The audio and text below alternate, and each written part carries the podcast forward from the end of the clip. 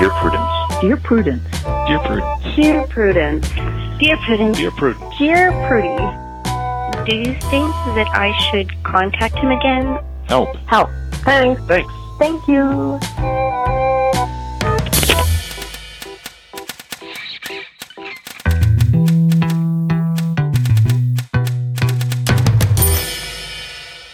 Welcome back to the Dear Prudence Show once again. And as always, I am your host, Mallory Ortberg, also known as Dear Prudence, with us in the studio today. Uh, I am very excited to have the roommate of a former guest, Eliel Cruz. Um, we're going to get to him in just a minute. But first, uh, I recently answered a question in the column that seemed so important to me that I thought I should also take to the podcast and send out a general reminder to my listeners. And that reminder is this you probably shouldn't steal other people's pets. Uh, I, am not going to go so far as to say I will never give any of you permission to steal a pet because life is a rich tapestry, and every once in a while, something really bananas might come down the pike, and you might be in a situation where stealing a pet is the only right choice in front of you. But I'm going to go ahead and say that nine times out of 10, it is not the right choice. Uh, I had a letter writer this week who wanted to know if they could steal their neighbor's cat because their neighbor lets their cat go outdoors. Um, that's it. Not that the cat was neglected or abandoned or fending for itself or didn't have a collar or a chip, just that it was an outdoor cat. Um, and they believe that all cats should be indoors. Um, and that's fine. Uh, there are good reasons to want to keep a cat indoors. There are good reasons to let a cat go outdoors. Uh, but something that's important to remember is that having an outdoor cat is not illegal. If you were to call up animal control and say, my neighbor lets their cat go outside, animal control would not say, we will drop everything and be right over and remove this cat from the home. Um, and therefore, it is not grounds uh, for stealing. If you want a cat that you would like to keep indoors, you can go to an animal shelter and say, please give me a cat. I would like to keep it inside. And they will be more than happy to accommodate you.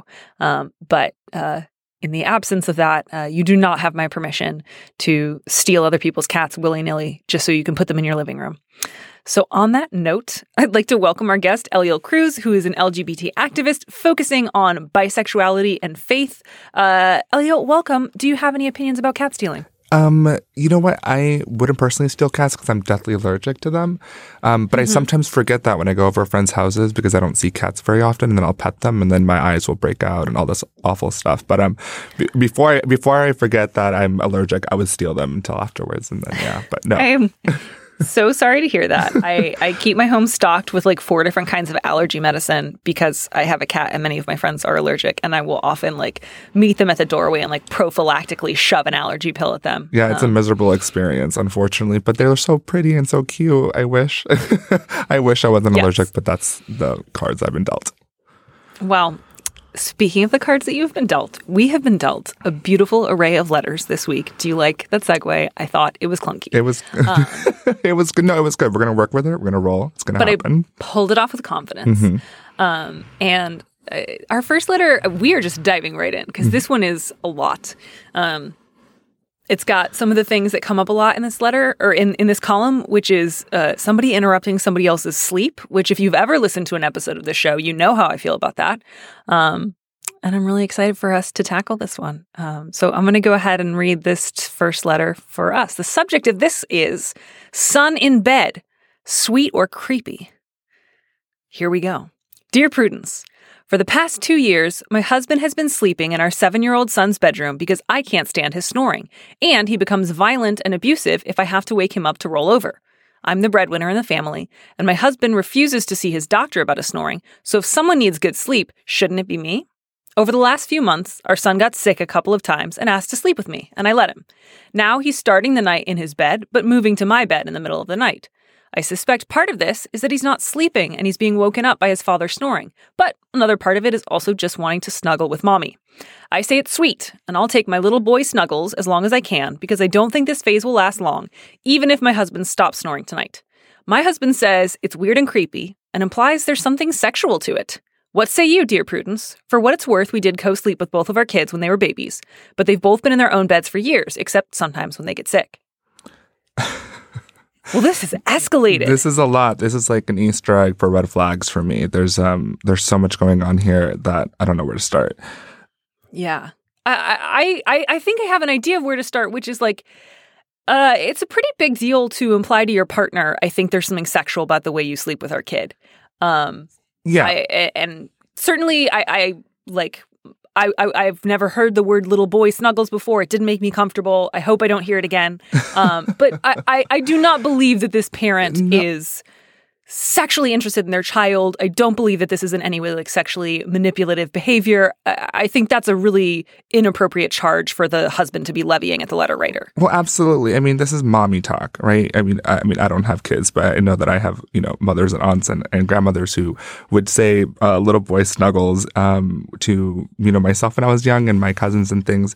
But this, you know, the kid is was it two years they've been sleeping in in his room. That's five to seven years old. That's a child still, and that that's a really weird thing for the husband to sexualize um, the, the you know the boy coming to uh, the mother's bed, which is um, in order to to uh, get better sleep, perhaps, or or when they're feeling sick and they want some mommy time. I don't think that's bad, um, and and it's really what Right. to do. But I specifically think it's really weird that we kind of like roll over that when she says that he, when he, she uh, when she woke him up because of his snoring that he became violent and abusive. Like that, Right, because that suggests more than just like, oh, I'm awake all of a sudden and I kind of like lash out for a second. That suggests he's like yeah, like that. flipping out. that was ongoing. A, that was a red flag for me. I was just like, what what what, ex- what extent is he becoming violent and abusive for being woken up um, in bed? Because that's kind of uh, nerve wracking uh, for me. But I mean, I know I I used to snore so much, and then I got my tonsils removed because they were so large they were blocking my thing, and now uh, by blocking my airway, and I could sleep good. So I think, I mean. And, and the fact that he's refusing to see a doctor to even try to remedy the situation, um, he's Right. he's yeah he's the start of this, the the the issue, and he's uh, not trying to meet anyone halfway.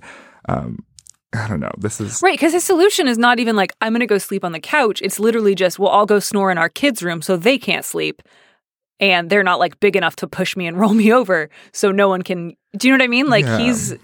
He's causing the problem and doing pretty much nothing to address it, which is um, not okay. Like clearly, it's bothering the child. The child's leaving his bed in the middle of the night because he can't sleep when his dad snores either.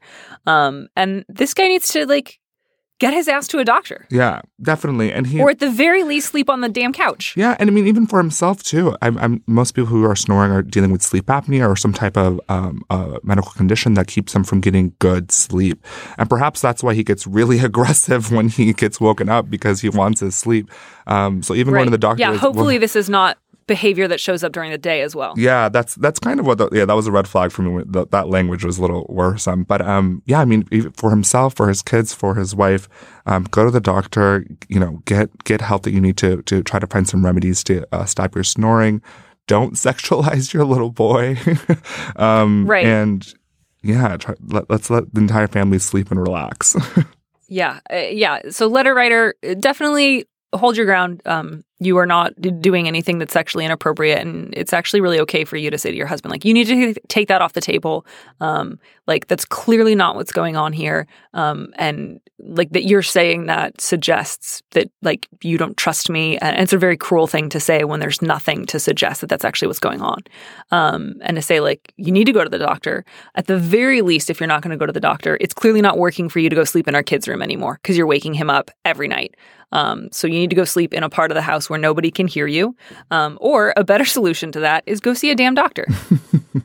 like there's stuff you know, snoring Yeah. is not incurable. Mhm. There's stuff that we can do for it, and I, it's just amazing to me that this is a person who would rather like wake up everybody else in the house and cause a lot of like it's so sleep drama No, yeah, it's so and lob accusations of like sexual predation at their Yeah. spouse rather than just go to a doctor and get a CPAP machine Yeah. or something.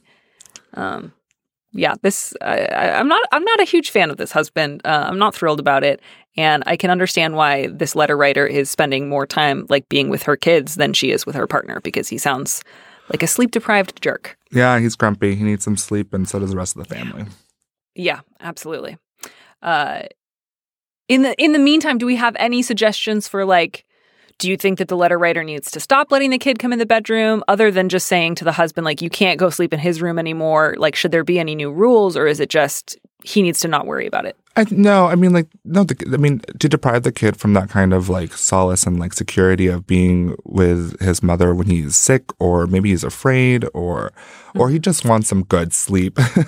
I think, you know, kind of gives the kid the, the, you know, the bad end of the stick. Um, this is definitely something the letter writer should, should engage her husband directly in whatever space she feels comfortable enough to. Um, and hopefully during the day, um, after he's gotten some sleep, as well as she's gotten some sleep, and just try to find um, you know, a remedy. Relationships are all about uh, a compromise um, and trying to find ways that we can um, work together to to to be okay with with uh, the things that life throws our way. So this, yeah. so so they have um, snoring issues. Let's find some different remedies that many other couples have have found um, in order to uh, move on. right on. Well, uh, will you, on that note, please take us away and read the next letter? Absolutely. So the subject is My friend scammed me for years, and now everyone thinks I'm a jerk for calling her out. Dear Prudence, two years ago, I found myself in desperate need of an apartment in a city I couldn't afford. Luckily, a good friend who lived there offered me her spare bedroom. We agreed to buy our own food and split rent and bills 50 50. But as it had already been her apartment, I wasn't to change anything outside my bedroom, which I didn't mind. I recently let the landlord in for an emergency while she was away and learned that we are not, in fact, splitting the rent.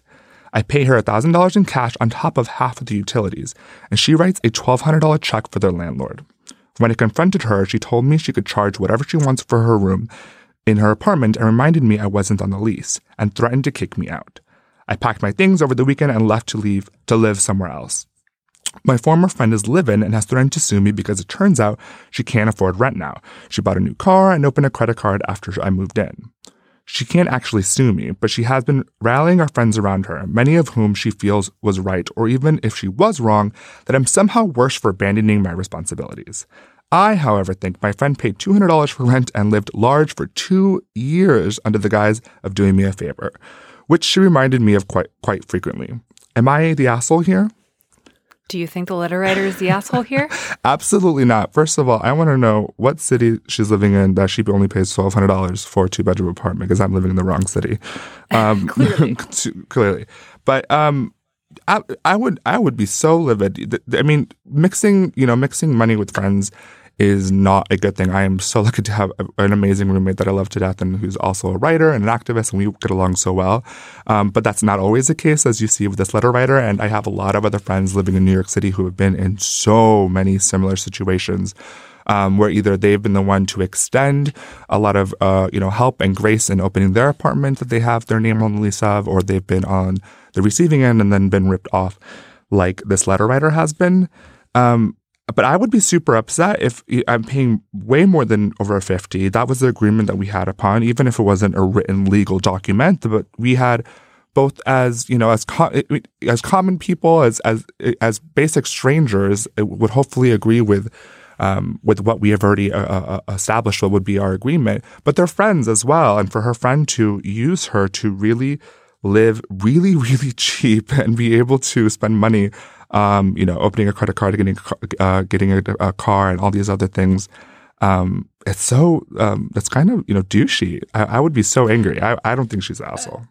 No, and it was so unnecessary. Like I was reading this and I was like, this is full on like Ananias and Sapphira status, uh, which is a New Testament deep cut uh, for all of you listeners out there. Yeah. But like, you know, some people, you know, look both to, uh, you know, fill a room and also turn a profit. And it would have been one thing if her friend had said, the amount I am charging for this room is $1,000. Um, but the friend didn't say that. The friend said, you and I will split the rent 50 50. Yeah. Um, she lied. And that's a lie. And then it's a total unnecessary lie. Um, you know, it was also clear like it's never a great situation to be living somewhere without a lease and to be paying like under the table. Um, but, you know, sometimes people are in situations where that's all they can mm-hmm. swing. So I understand that the letter writer was like in a really difficult situation. But, um, yeah, your friend lied. Your friend lied totally unnecessarily. Your friend was also apparently in the habit of saying things like, You're so lucky I let you live mm-hmm. here. Um, all the while, you know, uh, paying like way, way, way, way, way less than you were paying. Um, and and keeping that from you. Yeah, your friend did a, a jerk thing. Um, you are right that she cannot sue you. Um, if a part of you is at all afraid that she will try to bring some form of like frivolous legal action against you, I would definitely recommend like calling your local tenants rights board and just finding out like uh, what you need to protect yourself. Again, not that I think she's got anything to come after you with, but just to have like a boilerplate response or, um, you know, just some additional information so you know the like legal reasons that she cannot sue you. I mean, she was there for two years as well. It wasn't that she was Um, there for just a couple months. Two years of paying way over um, the amount of. That's of- twenty four thousand dollars. Yeah. Like, Oh, look Yeah. at you do math like that. I don't do algebra like that. Nope. I mean, I'm sure, I'm sure I missed something. I was just thinking twenty four months, a thousand bucks a month. Oh, like, oh wow, yeah. See, no, I left that in high school. But um, and not only okay, so not only did she lie when she was confronted about it and said, hey, and, and was told, hey, you're lying, and this isn't cool. Um, and and I, I'm assuming that she left because they weren't able, you know, she when she said, oh yeah, she said she couldn't, she could charge whatever she wanted for the room, so um, she left. And now she's like trying to turn all her friends against her. Now that's and th- Yeah. th- that speaks so much to her character, both to to lie to a quote unquote friend, and then to try to turn uh, all these people against her. You know, I I mean, living in a big city, I know it's super hard to have a good group of friends, um, and so and that kind of drama can kind of create a lot of stress in your life, especially when she is.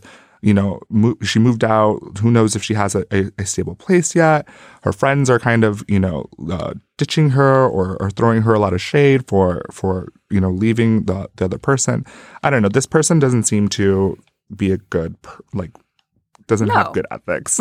she has not made kind or friendly choices. No. And it's kind of amazing that she's trying to hit the letter writer from both angles, right? Which is the first one is like, oh, I've been doing you a favor. And then once you move out, oh, you're abandoning your responsibilities to me. Well, which one is it? Like, Mm-hmm. Yeah. are you doing her a favor or is she doing you a favor? Like, you cannot have it both ways.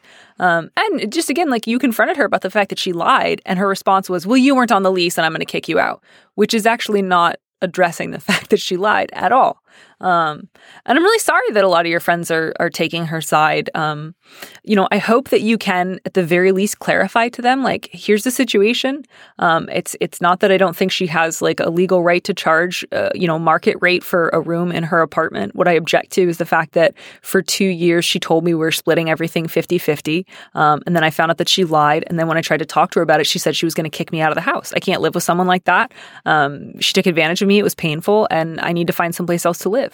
Um, and you have not like destroyed her. She can find another roommate if she has to. Um, you are not responsible for the fact that she hasn't been managing her money well. And if people try to make it sound like you put her in a really bad situation, um, don't let them put that on you. That's bullshit. It's, I mean, especially when the letter writer has to take care of herself, right? Um, I want my home to be my sanctuary. I want to feel safe. I want my roommates, uh, whoever I'm living with, to be people that I get along with. Um, well enough that I can, you know, you know, come home and feel comfortable in my home at all times. This is no longer a comfortable place to live. Um, you know, it, it she she has rid the, the the lies have marred their relationship. Um, her threatening to kick her out can be really stressful if when you have when if you're kicked out when you don't have a le- uh, uh, your name on the lease and you have to find somewhere last minute. That's also could cost a lot of money, um, especially if you're living in a big city. Um, I, yeah, I I I wouldn't feel bad. I would prioritize her um, herself and her needs, um, and get to a place where she can um, live and feel comfortable and safe. For sure. All right, this next one. I almost answered in the live chat the other day, and then I thought I was really going to look forward to sort of taking the time to really just like sit with it and, you know, unpack that suitcase and go through all the stuff that's in it. I'm excited. Um, This one's really something. It, this it's amazing. Like this letter writer feels incredibly strongly, um, but in in a way that they they would like to sound more casual than they are. And I always find that type of letter really fascinating. yeah.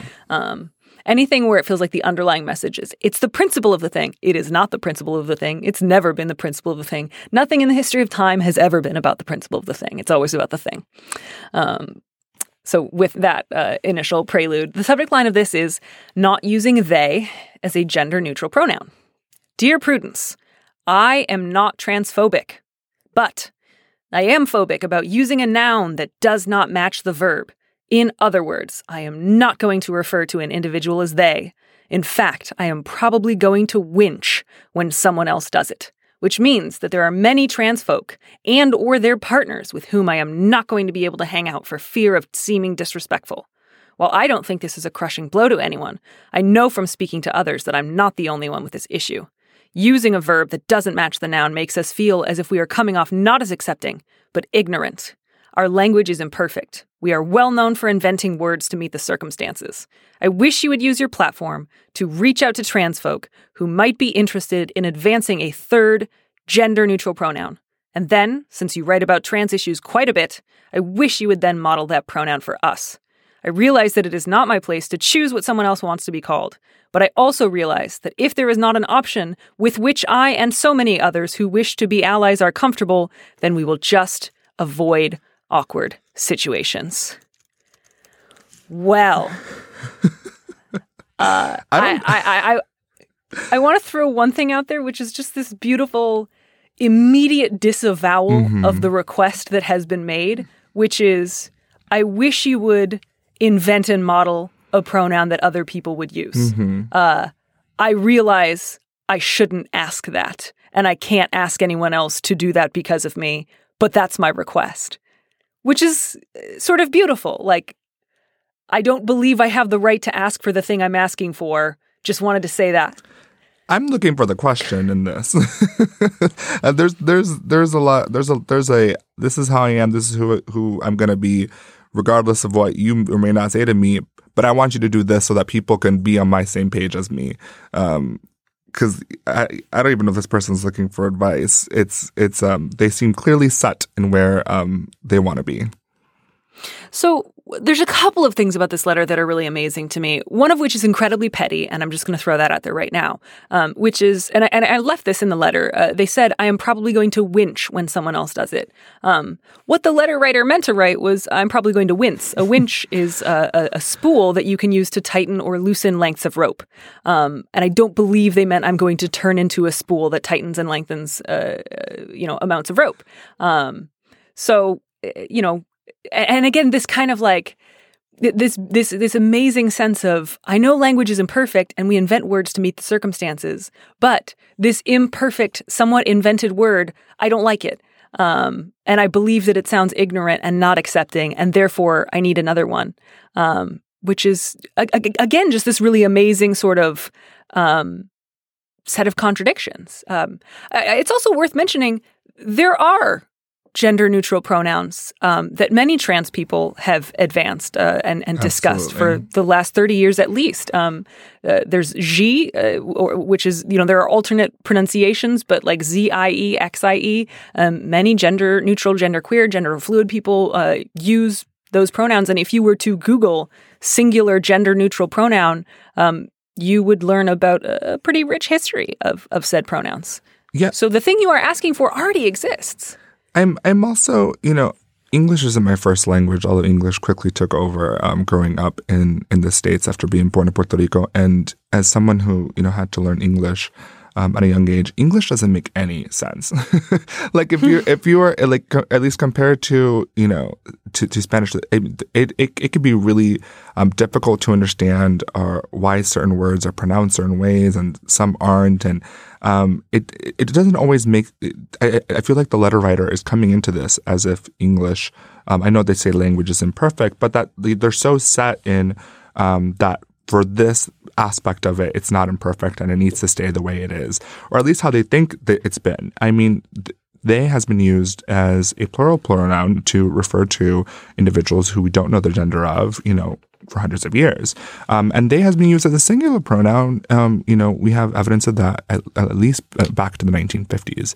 This is Oh, not. wait, a- way further. It shows up in Shakespeare. It shows up Yeah. in Dickens. It shows up in Shaw and Austen. I mean, there is a long history of the singular they, which you've, if, if you've ever been like at a library and the librarian makes an announcement like, "Did somebody leave their book here?" Um, you've heard someone use the singular they. Well, absolutely. I think, but I, I, feel that the letter writer is going to quickly um, try to clap back with, well, they, that's because we're not, we're not, you know, we didn't know the gender of the person, so that's why, that's when it's acceptable, so when you're not sure of the gender. Um, but I, that's not too much of a far reach to then say, well, we do know the gender of this person; they're non-binary, and and they and they fits that gender, so we can continue to use that as a singular pronoun as well um, um, uh, when we when we find um, their uh, gender. It's but but I'm also like really concerned about this quote unquote allyship that's happening here. Um, they really believe that they're an ally, and it's so funny that I continue, you know, referring to them as they because I don't know their um, their gender, right? the letter writer gender. Wait, no, that's kind of what's beautiful is this letter writer has given us no clues, like, uh, and we are using a singular somebody came back saying they. It sounds like kind of part of what you were talking about is is they are positioning themselves as Oh, I wish to be an as, ally. like, the- I as- would be. Ex- sorry, go ahead. Yeah, with as the ally. So like, especially right here, they're like saying, "I'm not transphobic," but that makes me really uh, right away. You're like, uh, I don't know. That but kind of negates a little bit um, uh, of what you're gonna say, or um, you know, I don't want I don't want uh, people to uh, you know, it's not my place to to to choose what someone else wants to be called. But and it's like, well, you, you kind of do think that you, you you should be um, you know deciding what people are or, or people don't call themselves. Um, you know, language is super important in in identifying ourselves and naming ourselves. It's one of the most powerful things that people and marginalized communities can do is to when we've been um, uh, disenfranchised and invisible to be able to use the language that we have, albeit however imperfect, to say this is who I am, this is my experience. Let me share that with you. Um, and, Right. I, and and it's so it's so frustrating to see that this letter writer is kind of dismissing that kind of uh, the kind of it's it's a very beautiful and kind of um, you know. Uh, a sacred thing for to, for them to have non-binary trans friends to come out in this climate, or you know, the, even the last five years when the the dominant trans conversation has been incredibly binary, um, that they're more upset about their ideas or views on grammar than in honoring their this person's identity and and journey. Um, Right. Their their priorities are completely messed up. I, I think part of what's fascinating too is exactly what you were saying is this idea that the letter writer positions himself as a person who wishes to be an ally, but is prevented by doing so, not out of any sort of inherent transphobia, but because they are so profoundly committed to precise language, um, even though they acknowledge that our language is imperfect, that they are prevented from supporting people who are merely asking for the wrong pronoun. And if they would ask for a different pronoun, if they would invent a new pronoun, then the letter writer would be thrilled to oblige and be go, bo- going to like a lot of genderqueer brunches. Um, and you and know, it's kind of amazing. This is hypothetical, right? It's it, there's this there's this sentence that's like there's probably a lot of trans people I'm just not going to be able to hang out with now. Mm-hmm. Um, there's no one in their life who's doing this right now, but they're already imagining and making that choice. Obviously, um, I would choose never saying the singular they over spending time with this person. It would be impossible for us to communicate. It would be poss- impossible for me to demonstrate respect to them. We would not be able to connect, which is a pretty big estrangement. And this, you know, this really speaks to their cis privilege, and I, I- I really want to find out what their feelings are about cis. Um, but um, that you know really speaks to the cis privilege that they're saying. Um, I'm only going to allow you to speak your truth and be your whole selves in the parameters that I'm defining for you. If you use the language that I'm comfortable with, that I'm most comfortable with, if you use the um, when I you know when I want to, how I want to, um, set set that those boundaries and have that, and for ha- for them to have a non-binary trans person have to kind of go through you know do the right dance for them to be heard. Um, really speaks to their privilege, and they need they need to be able to, as an ally um, or as a supposed ally, sit back in their you know discomfort, um, allow people um, a- allow people of, of, of any minority group, but in this case, non-binary trans people, to really lead the way. And if you, you know, if you may not get it right away, I know I didn't get it right away, and I still don't get it all the way. Um, but to sit in your discomfort and you know listen and learn to that experience. Um, and ask questions and try to, and, and, and try to push yourself. Um, I think is the best thing this letter writer can do instead of you know drawing this line in the sand and deciding from the get go that their precious messy English language is more important um, than the lives and experiences of our non-binary siblings. Yeah, and and I would just just to kind of close on this, like just for what is my advice to this letter writer? Um, you know, no, I, I am not going to create a, a new pronoun and, and tell other people to use it about themselves. And I think it's kind of fascinating that there appears to be this sense on the letter writer's part. Um, I imagine they perceives perceive me as cis, um, and that may be a part of um, uh, what's going on here. But they perceive me as some sort of person with a platform and some sort of uh, linguistic authority um, who would somehow be a better judge of what other people should want to be called than they themselves would be. Um, I'm not. I'm not the best judge of what another person wants to be called. They are. Um, and and I would encourage this letter writer, um, who it seems like perhaps on some level would like to know more, would like to think about this differently if they could, if they could see their way to doing so. Um, do a little research. I promise you, trans people, gender fluid, genderqueer people have done a lot more thinking about language and pronouns than the majority of cis people. Um, so if you were even to simply Google something like the history of gender neutral pronouns, um, or take a look at like Julia Serano's Whipping Girl, Mm-hmm. um, you know, read something by a trans or a non-binary person, um, and find out the history of alternative uh, pronouns. Do a little research on the history of the singular they.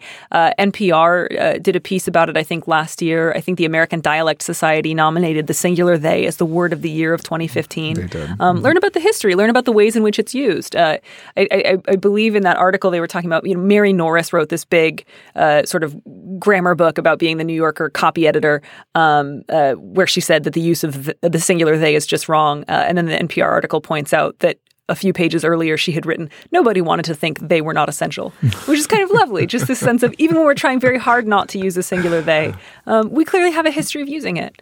Um, so yeah, uh, check check out the history. You will find a lot of really interesting thoughts. It sounds like because this is hypothetical, there are perhaps not a lot of uh, you know uh, out trans and non-binary people in this letter writer's life. Um, and I encourage you to do a little more reading, um, find out a little more about how other people have thought about pronouns and, and, and ways in which we can refer to ourselves and, and, and ways in which we wish others to refer to us. Um, but uh, you know, no, I, I'm not going to. I'm not going to produce a, a, new pronoun for you that other people should be should be asked to use. That's pretty much not how language works, unfortunately. Mm-hmm. Um, it's like trying to make fetch happen. It's it's not going to happen. Not going to happen, unfortunately. Yeah, yeah. Woo! All right. Well, good luck to that one. Uh, I I would you go ahead and read us this next letter? Yes. I think this is this feels thematically connected to that poor roommate of just one letter ago, um, and I feel like we're doing a lot of stuff about just like tricky financial situations where you have to do stuff you don't really want to do. Yeah, I wonder if they know each other. okay, so the subject is sketchy job. This summer, I was taking some classes and trying to make rent until school began in September. I wasn't able to take a conventional part time job thanks to my summer class schedule, so I turned to Craigslist. One post sought someone with my academic background to do research in a local museum's archives on behalf of a firm on the other side of the country. I could schedule the work around my classes. It seemed like a perfect match, and I was offered the job. Things got sketchy fast. It turns out I was being hired as a proxy, as the firm's director had been banned from the museum. He explained that the museum staff wrongly suspected him of using his research findings for commercial gain.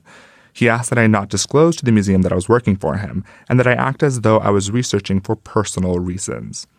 He has also proven to be rather prickly, demanding supervisor.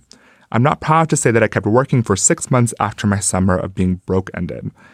The extra money has been nice, though I do feel the dishonesty weighing on my conscience.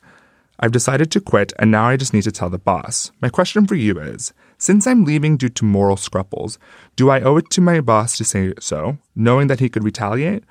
Or can I get away with one last lie and tell him that my school schedule, health, new religion, personal astrologer, etc., won't permit uh, won't permit me to continue working for him? Oh, the Craigslist job. You know, you know, I feel like Craigslist always gets a bad rap. There's a lot of good stuff in there. It's just you only hear about the bad stuff. I once tried to apply to be a hearse driver via Craigslist the summer after I graduated college, and um, I was not given a second interview. I hope it's not a sketchy So. job situation where it was a quote hearse, you know, driver, like an under the table hearse driver. or just No. like disposing bodies that you weren't aware whose they were, or just a really sketchy job, summer job. Yeah. Well, um, So what do you think? Do they do they go with my new astrologer says I need to get out of here, or do they say something else? so I'm I'm one for always being honest, but I'm also realizing that um, so it depends. If, if, if this person's a recent graduate, they need any and all recommendations to um, you know to live their lives in this tough market for millennials, and they don't want to lose that recommendation or you know have to explain to other future employers that their former employer was a bit of a mess and sketchy and was banned because um, that always for some reason always feels like it's going to come back on the employee, not the employer. Um, so I, I, it would depend on you know how is it for me it would depend on how is the boss how could the boss potentially retaliate? Um, is it important for me to have their recommendation for future job positions or grad school or whatever or whatever else that may need to be? Um, and then I could I would decide how to um, address it. Um, yeah. Yeah I I think my first inclination is to tell this letter writer to actually consult a lawyer. Mm. Um, because my concern is, you know, they write that the the supervisor uh, claimed to have been wrongly suspected of using his research findings for commercial gain. Um, it is in fact possible that he was, and that he used the research that the letter writer produced in order to continue his commercial gains. Um, and that when it comes to employment in this field, um, if that were to come to light, uh, if this letter writer's involvement were to come to light, um, they could potentially be in a situation where their professional reputation is now ruined. Um, and and I think it's worth um, speaking with somebody, uh, you know, that you can discuss this with. I don't know what the specific rules around, you know, your profession sort of like ethical guidelines are, but I think it's worth having a confidential conversation about um, what your ethical obligations are, how best to protect yourself um, and how to you know avoid situations like this in the future. Because right, like if this guy was profiting commercially um, off of this person's research, if he'd been banned um, formally from the museum, uh, and, and, this were to come to light, like this person um, could potentially uh, be unemployable in in his or her field. Um, and and it's worth thinking really carefully about how to proceed with this. Like, do you not only need to tell your supervisor, but also tell the museum? um, what's been going on. And and if you were to do that, um, would that harm you to such an extent that you would not be able to recover professionally? Um, and if so, do you want to run that risk anyways, or would you rather try to hide and hope no one ever finds out?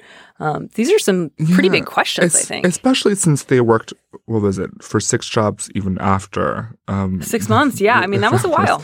So it's not that they, you know, found out and were like, coming straight to the museum or to their boss and say, hey, I'm not okay with this. This is going down.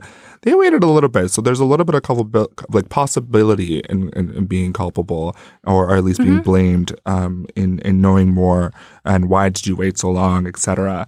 Um, so that's a little bit co- uh, complex. But I, I mean, I'm always best for honesty. I'd rather be upfront with um, the you know my boss, and I like the idea of being upfront with the museum as well and, and letting them know um, what has been going on.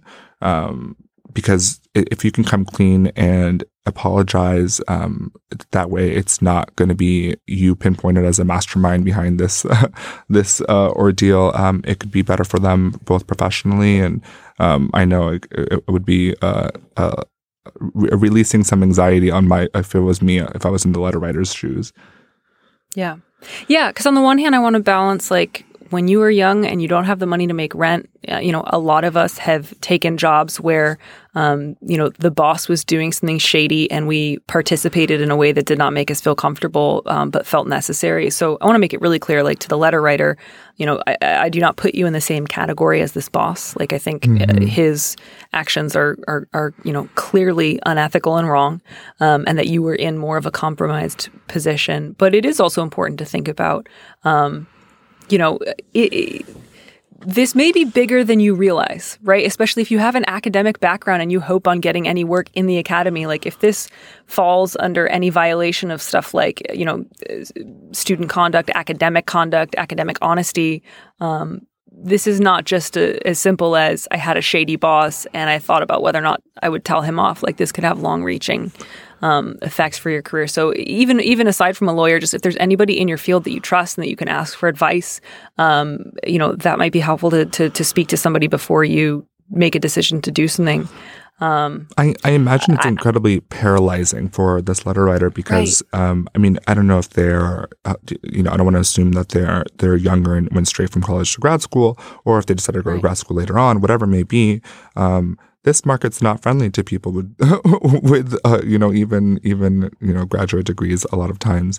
Um, so that, that this idea um, that they could potentially um, after spending Lord knows how much money and being in debt for you know for whatever schooling that they that, um, that they went through um, to lose money while they're going to school and not be able to um, possibly land a position after you know two three plus years of studying um, I mean, there's a lot of things that could go wrong for them, even just by being, you know, innocently, um, accidentally involved.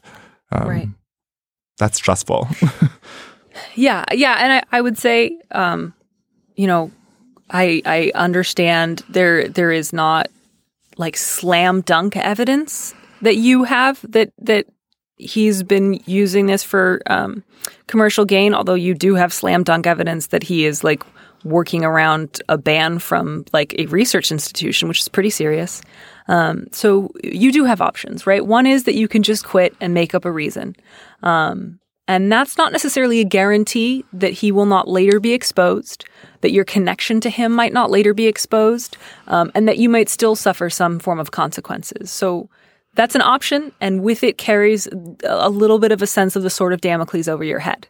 Um, and I don't think you would be a terrible person if you did that. I don't think it would be, you know, unforgivable. But I, I, I do think that you would, you know, have a conscience that sometimes pricked at you, and that's that's hard to live with sometimes.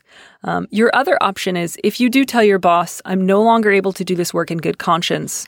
Um, I took this job because I needed the money, but uh, you know I believe it's a violation of our professional obligations." I'm not sure how you say that to your boss, and then don't also report it to the museum especially because if you give him that information and he decides to retaliate before you say anything to anyone else, he gets to control the story.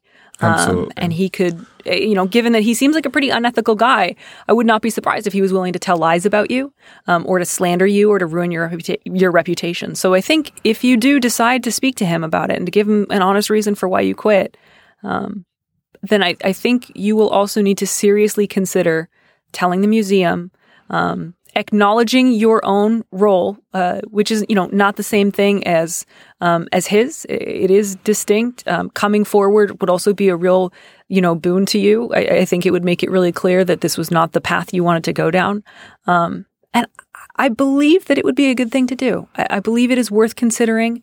Um, I believe that the freedom that would come with that would be very meaningful um, and would allow you to, what you know, whatever consequences do arise, at least you would know. I do not live in fear of being exposed. I do not live in fear of what this person could do to harm me um, because I told the truth and I told it first. yeah. Getting ahead of the story and owning it, um, and having a plan of action in, in in terms of engaging all the parties involved and making sure that um, your narrative is the first one that is heard, I think is the way to go. All right. Well, on a totally different note, this next one is really something. Um, the subject line is My girlfriend is jealous of my masseuse. So I'm just going to go ahead and dive in. Dear Prudence, I have serious back issues and bad insurance coverage right now. I work in a warehouse and I do a lot of manual labor. A friend of mine was formerly trained as a masseuse, but works in a different field now. Recently, she offered to work on my back, and after one session, I wasn't in any pain. My girlfriend freaked out and wants me to stop. She acknowledged that there is nothing but friendship between me and this friend, that I love my girlfriend and would never cheat on her. Quote unquote, all the rubbing makes her uncomfortable. My friend offered to teach my girlfriend how to massage me, and she declined. My friend offered to do the sessions with my girlfriend in the room, and my girlfriend lasted only halfway through before walking out and crying. My friend left, and I had to comfort my girlfriend. My friend feels insulted, and I feel overwhelmed. My girlfriend is putting her needless anxiety over my physical well being. I can't afford $100 a week on massages, not unless I give up eating. We keep talking around each other in circles. Is there any way I can reassure my girlfriend? My friend told me that she was willing to keep doing sessions if I dealt with my girlfriend, but didn't like being, quote unquote, all but called a whore, and will only come over now if there is a group of friends present. I am completely stuck. Can you help me? I want to befriend like masseuses who are willing to mas- massage me for free. I have stress to, to deal with. Like, where where are these people in This my is life? an incredibly generous friend. We're seeing a lot of. Uh, well, yeah, it's. I mean, it, for them for them to say what once a week a massage for free. Mm-hmm. Mm-mm. Yeah, that's um that's a lot of money, and that's a lot of. Yeah, that's that's good stuff. This is this is the poor i mean i feel for the girlfriend just because i understand being in places of insecurity and relationships um, and i know that at times we can in the moment and in in that space we may be oblivious to um, how insecure we are and, and in our relationship. And so hearing um, anything contrary to what you believe can be also um, you know rejected. Um, but um, I also understand what it's like to have a lot of packages. I was a, I was a gymnast most of my life, and I did a lot of massages, and they were extremely um, helpful for me in being able to train and be able to um, to continue to work on my body.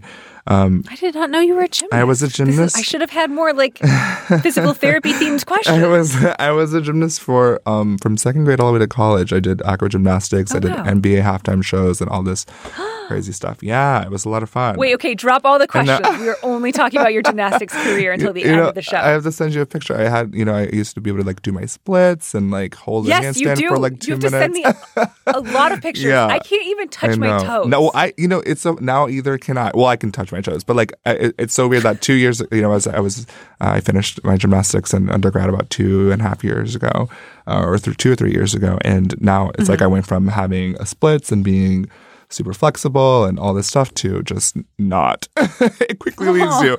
But um Wow. yeah, so like I can appreciate getting free massages. Like that's so great. My team had a had a masseuse on staff, luckily, but um, it's you know having um not have a, mas- a masseuse on staff for me anymore. It's they're expensive. Um, Yeah. it, it depends on the city. You, you know, they can go up to 120, 140 with tips, and that's like not even like a um, you know, a super super nice massage. It's just a Right. regular massage. So. I mean, this is. I just want you to know right now I'm actually Googling Eliel Cruz gymnastics. Wait. Like I'm pretending to listen, but I'm 100% just looking at pictures of you.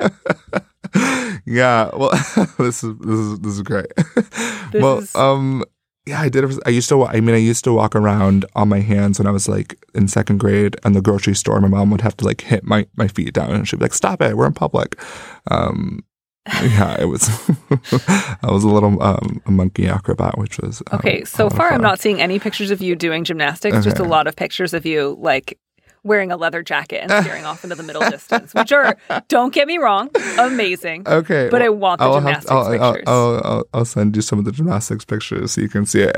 It's a com- kind of a completely different life now for me. It's weird to see even just a few I'm- years ago. I cannot wait. Um, but yeah, so I, I can certainly appreciate the girlfriend's position if if there was a different angle on this story, right? If this was just like this guy you were dating who had a weirdly close friend and all of a sudden she started giving him massages and he could kind of afford to get a professional one or there wasn't a really pressing health issue. Sure, I can understand feeling like this is weird and makes me uncomfortable. Um, but it, it it seems like, and I mean, all we have is the letter writer's word, but like he's not saying like this is someone I used to date or someone I flirt with, um, or I think she has feelings for me and she's trying to massage me to get somewhere. It sounds like he's in genuine physical pain a lot of the time. Uh, does not have enough money or insurance coverage to go see a professional, and has a really kind friend who's willing to help him out, and has kind of bent over backwards Yeah. um, to make sure the girlfriend can see this is not sexual, this is not flirtatious. This is um, I'm helping a friend, um, and and that.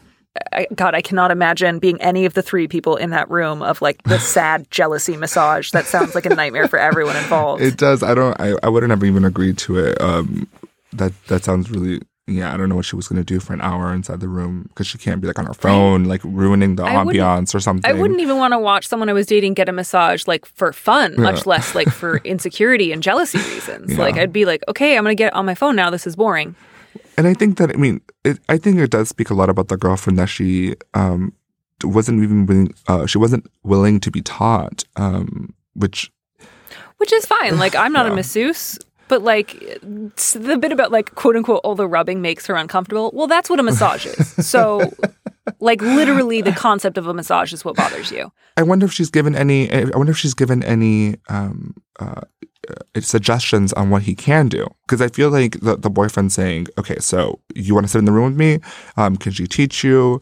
Um, Yeah. You know, like there's di- different things he's thrown out there. I wonder what she's done. Right. She's not throwing out any alternatives. Yeah. Um, was she willing to pay for some of his massages if she goes to a different place? You know, um, what is what what are things that he uh, that she could be doing to kind of try to meet him halfway? Um, You know, back pain and and physical pain can be um, super, uh, you know, paralyzing and um, and really mess up with your quality of life. Um, Yeah. And and uh, mess up your sleep, uh, give you migraines. Like there's a lot of stuff that can come from it if you're doing uh, manual labor. He also needs to learn how to lift correctly. Sorry, I just thought about that as a gymnast. if he's hurting his if he's hurting his back too much, that much, um, Yeah. he should he should learn how to how to lift things correctly um, and not Well, just. and I always, yeah. I always wonder with stuff like this, like if he's working in something like an Amazon warehouse where there's often like an incredibly intense, like top down pressure of like you need to Mm-hmm. go quickly and- move so much inventory, no matter how correctly you're lifting. If you're like working way harder and faster than you need to, because otherwise you'll lose your job, like you're going to get injured no matter what. And that's a tough position to be in. That but is- yes, if if some of this is coming from incorrect. You know, maybe, maybe, especially with the bad insurance, I'm like, I don't think this is like a person with a union job where Yeah. there's like a lot of protections for laborers, unfortunately. But you know, not that not that, not that the boyfriend hasn't done enough already as is, but perhaps, but perhaps, um, you know, learning how to do um, some stretches and how to uh, lift things um, in ways that won't um, extend his back um, or um, his lower back. Um, would be kind of be helpful because I, I think you actually well I know you actually get done things uh, things done quicker and are able to lift more if you're doing it correctly. Um, Right. Sorry, that's Yeah. And- and that's- stuff coming out. even if it weren't, you know, even if your girlfriend wasn't the issue, just because you know, you know, this is not going to be like a solution you'll be able to avail yourself up for the rest of your life, right? Yeah. Like, I don't know that your friend's always going to be available to massage you, so it's definitely great to develop alternate techniques that you can do yourself to help yourself out. Um, so whether that's like getting one of those back massagers as well, or foam rollers, or like learning some new stretches, that's great. And sometimes it doesn't work out. I remember um, after uh, you know I, I I would have some accidents sometimes, and you know a girl would fall on my head or things, and I would have like like I know I would I would get uh, sprains or fractures. I went to um, a chiropractor and they took uh, they took a an X ray from the first time seeing me, and they were like, "Were you recently in a car accident?" Oh my god! And I was like, no, I'm just a gymnast. so some, sometimes you, it's just kind of the, the, you know, what you have to do, I guess. Um, or what you. I cannot tell you how upset I am that we didn't get you into the studio. Like we should have flown you out here so that you could be doing splits right now. That's fantastic. an idiot. But But yeah, okay. So like, bottom line, I think the letter writer should keep getting the massages. And I think that he should not be getting them at his house where his girlfriend's going to be. They should be in some other location. Uh, and I think he should be really upfront with his girlfriend, which is like, you've acknowledged that there's nothing going on between me and this other person, um, that I love you and that I'm not cheating on you. This is necessary for me to get my job done and my physical well being. If I had a financial alternative, I would avail myself of it. And I'm also going to do as much as I can on my own, like with regards to stretching and lifting techniques and, and whatnot. Um, to make sure that I am not like completely dependent upon this, but this is necessary for me.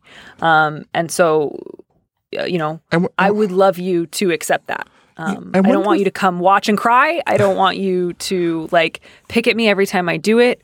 Um, like this is necessary for me to be physically okay, and I need you to be okay with that. And if you're not, you know, uh, we're not going to continue to like argue over it. I'm not going to continue to have that conversation.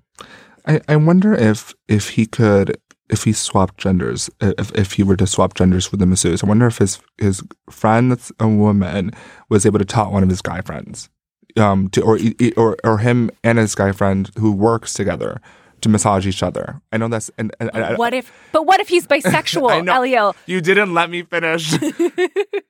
It's because I didn't get to see you do the splits today, so I'm angry and I'm lashing out. so you know that might be uh, a, a set of issues itself. But maybe if if he is a straight guy and um, you know, maybe a girlfriend would feel more comfortable getting, you know, having a man massage him. I am just trying to help this guy out and get his massage, honestly. Sure. That just seems like a lot of accommodating for a situation that the girlfriend's already acknowledged. She's like, it's clear to me that you're not trying to flirt with her. I know Mm-hmm. that. Like, this is a feeling she has to process on her own, not a condition that you need to change. Like, if this were a situation where you were flirting with this other person or had a history with them, I would totally get that. And I would definitely recommend that you look elsewhere. Um, but even your girlfriend has acknowledged that her response is unwarranted. And as such, and like, where are you going to find like another friend who's willing to do this? Do you know what I mean? Like, not everybody's going to be like, yeah, I can take an hour out of my week every week to give my friend a free massage. Um, like, yeah, no, I think you should keep doing it. I think you should like again, like ki- do it kindly. Don't be like you dumb jerk. Stop having feelings, but just be like, it's okay for you to like feel insecure, and I can talk about that with you. Um, but you know, you don't ask me to stop doing it um, and and don't like revisit the subject endlessly like if you need to go take a walk during those times do it go do something for yourself um, or if you have another solution that you would like to offer me i'd be happy to hear it Maybe they could talk through some things because clearly she's not secure. Maybe th- there ha- there's an underlying problem. They need to have For some sure. conversations about their relationship um, that have nothing to do with the, with the massage to make her feel comfortable in in what they are and what what they're doing. Yeah. Yep. No that makes a lot of sense. And i think you also really need to respect your friend's boundaries because she said she was willing to keep doing the sessions if you deal with your girlfriend. Um, if you feel like it's getting to a point where your girlfriend is going to like call this woman up or yell at her or go find her um, you know you owe your friend better than that. And if that is what's happening then you need to tell her and be honest so that she can make a decision about whether or not this is worth it for her. Hmm yeah. All right. This last one i just am in i think it's going to be fun take us away So the subject is Is my friend's boyfriend too old for her? Dear Prudence, I'm a 20 year old college student and I'm worried about one of my friends. We're the same age and recently she started dating someone who is 15 years older. She's always preferred to date older guys. Her last few boyfriends have been at least two years older than her. But this age gap is far wider than usual. Their relationship seems to be going well, but I'm also concerned. They are in a very different stages in their lives. She's doing an undergraduate degree and he has been working for at least 10 years. And apparently he's been interested in her since she was a freshman, when she was 18 and he was 33. Should I be worried about this relationship or simply understand that my friend has a different view on dating than me? I think it's awful when people have different views on dating than me. I think like everyone like there's just numbers in my head that I'm like, yeah, that's a reasonable age difference and the numbers where I don't and anyone who differs by that by even 6 months is totally wrong. What are what are your then? What are your numbers? No, I'm not gonna. I'm not gonna tell Oh, okay, the good people of. Dear Prudence my numbers okay. because I don't want anyone to feel like they can't write to me. but I know them, and I'm I'm objectively correct. Okay. Um, have you either dated people much older or younger than yourself? Oh, absolutely And not. or do you have friends who have dated people much older or younger than themselves? I mean, I, I first of all, my I, I'm not going much younger because I'm 26. so Fair. The, the, it's, it's, it's, There is a floor. There's there's there's a quick floor that comes really quickly. Um, and I haven't dated someone that much older than me, only by a few years. That again, uh, you know, um, yeah, only by like three four years. Uh, this is this is a little complex for me. Um, because I think there's when we're talking about these types of relationships, I think we need to like acknowledge like power dynamics um, that might be at play in terms of an older dominant man. Um, it's it, it gets a little creepy that when we start getting to I was interested in you when I you know I was 18. Um, I know like I know that people say that's you know we, we know that that's the legal age and um, you know across the country, but there's a lot of Sure. 18 year olds who don't look 18 or who don't act 18. yeah, and who it's don't- not who a magical age. Yeah, all of a sudden you're like, goes from yeah, like absolutely. So that Uh. that in a sense, I don't think it's the age gap for me as much as it is her youngness. If that makes sense. Because right. I mean, There's a big difference between like a 25 year old dating a 35 year old. mhm. Um, if they're both like living independently, or thirty or for, into the forties, employed. absolutely. Yeah, versus somebody who's still in college, probably um, living with several roommates, possibly financially dependent on either loans or family members, um, and just at a really different stage in their life. Doesn't mean automatically he is a monster and she is a victim.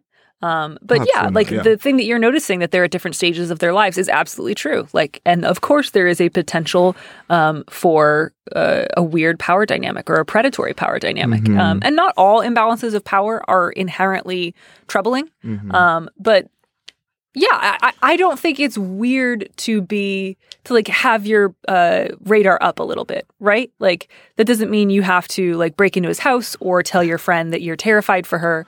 Um, but I think it's kind of a good sign that like because you care about her, um, and because uh, you know there's a lot that could potentially be um, like imbalanced or or predatory about this relationship that you would just like be a little bit more extra on the lookout than you would if she was dating another 20 year old hmm Yeah, the the differences in, in in the stages in their lives is is is is not an issue, but it's clearly something to be to be taken. The lens, it's the lens to look at the relationship with for sure.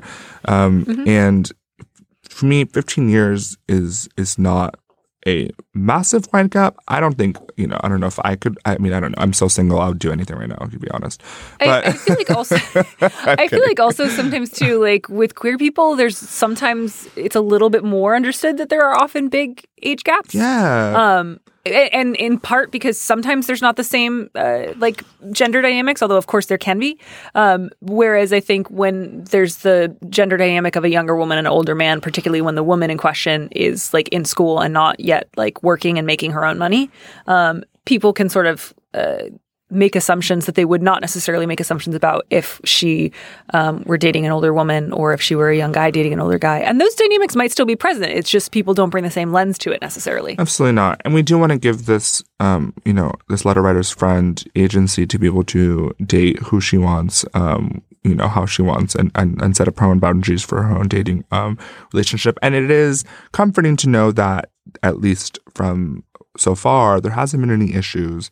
Um, in terms Right. It's not like I'm worried because He's he doing something says really he wants to know where she is when she's out without Yeah. him or yeah, like it's just doing something it's just a matter of I guess I guess she's being extra precautious, which I don't think is a bad thing, right? I think I think No. friends are supposed to be overly precautious and, and, and give you unnecessary criticisms that like only like 40% is actually true just because they love you and care for you and want you to be 'cause your best self and with we're all so yeah. stupid when we're in relationships and it's and nice blind to to, have a lot of suspicious things. friends. Yeah. Yes. Yeah, like you gotta have at least one suspicious friends.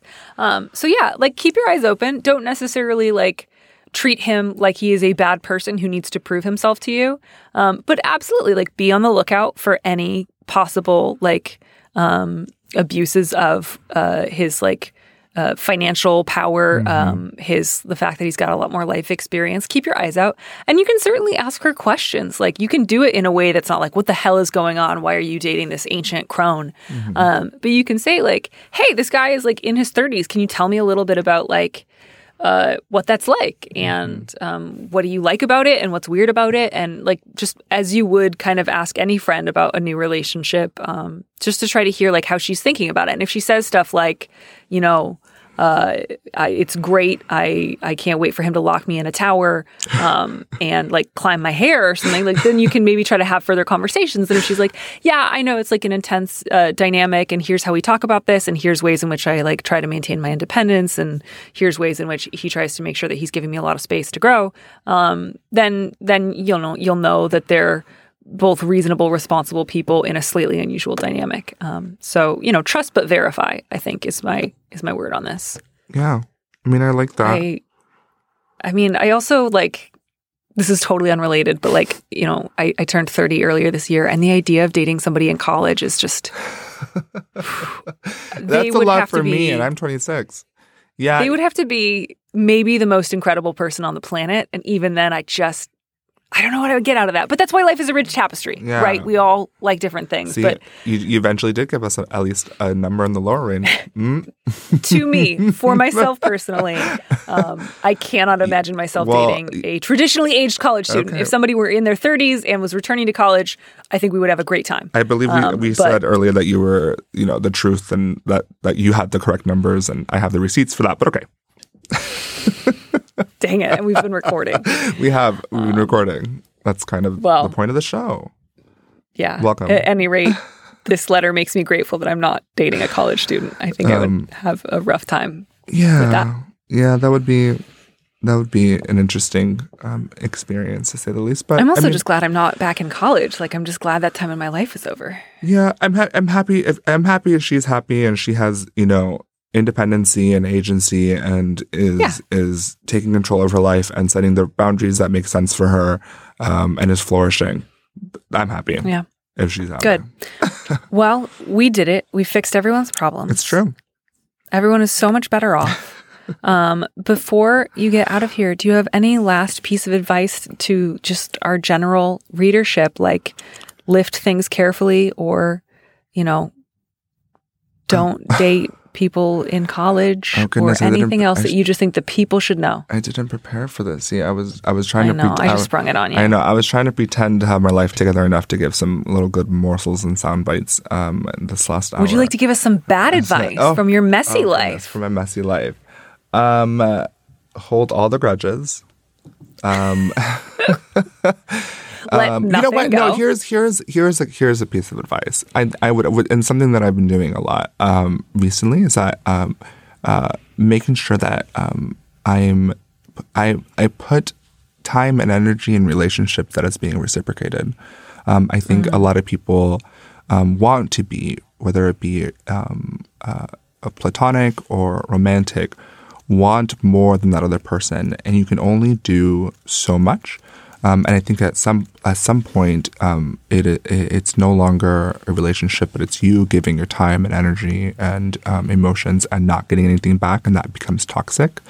Um, Could you please go back in time and give me this advice uh, X amount of time ago? And no, you, you, I mean, it's just something that it- it's it's this last I think year and a half I've been really um, focusing on and being super busy and, and work and things like that. Um, I I want to be intentional in my relationships, whether they be with friends or romantic. And um, if I want, if I'm putting this energy into our our growing together, um, and you're not, um, I am not respected enough to be to continue this. And so for myself, for my um, uh, you know, to honor who I am and, and, and to love myself enough to say, um, to let you go, um, has been a thing that I've been um, working on. All right, hold on to grudges and let people go. That's uh, that's this week's closing thought. Eliel, thank you so much for coming on the show. Uh, I'm so pleasure. glad that we've gotten everyone who lives in your apartment. It was, yeah, yeah, you have. Now we need to get, a, ca- I'm going to steal a cat. Um, and Oh put it and and bring it into our apartment so that they um, they can come on the show. Oh my goodness, I just did so much right there. This is fantastic. I, I, I want you to get like like a a Chrissy from Three's Company style third roommate. Okay, it's going to be hard. We're very we're um me and John Paul are like um a married old couple and no, but we we like laugh so much and we'll like tweet things to each other in the other rooms and be giggling and hearing each other. It's a mess. So we need someone to Well to mesh well with us, or else it's just going to be us. I'm I'm thinking we're going to live together until I marry him off for a couple of cows or something. That's what's That- gonna yeah. I'm I'm here for it, and uh, I will I will be there on that day. Love it. Um, thank you again so much for coming on the show. My pleasure. That's it from all of us here at the Dear Prudence Show. And by all of us here, I mean myself and Audrey, who is a plate of glass away from me. Um, that's pretty much everyone who's holding down the fort. At any rate, um, we're going to gently release all of you back into the week uh, and wish you uh, a great couple of days until you come back and find your way home. Thanks. Thanks for listening to Dear Prudence. Our producer is Audrey Dilling. Our theme music was composed by Robin Hilton. Steve Lichtman is the executive producer of Slate Podcasts, and Andy Bowers is the chief content officer of Panoply. If you like this show, please go to iTunes and write us a review. It helps more people find the show and more problems find solutions. If you want me to answer your question, call me and leave a message at 401 371 DEAR, that's 3327, and you might hear your answer on an episode of the show. You don't have to use your real name or location, and at your request, we can even alter the sound of your voice. Keep it short 30 seconds, a minute tops.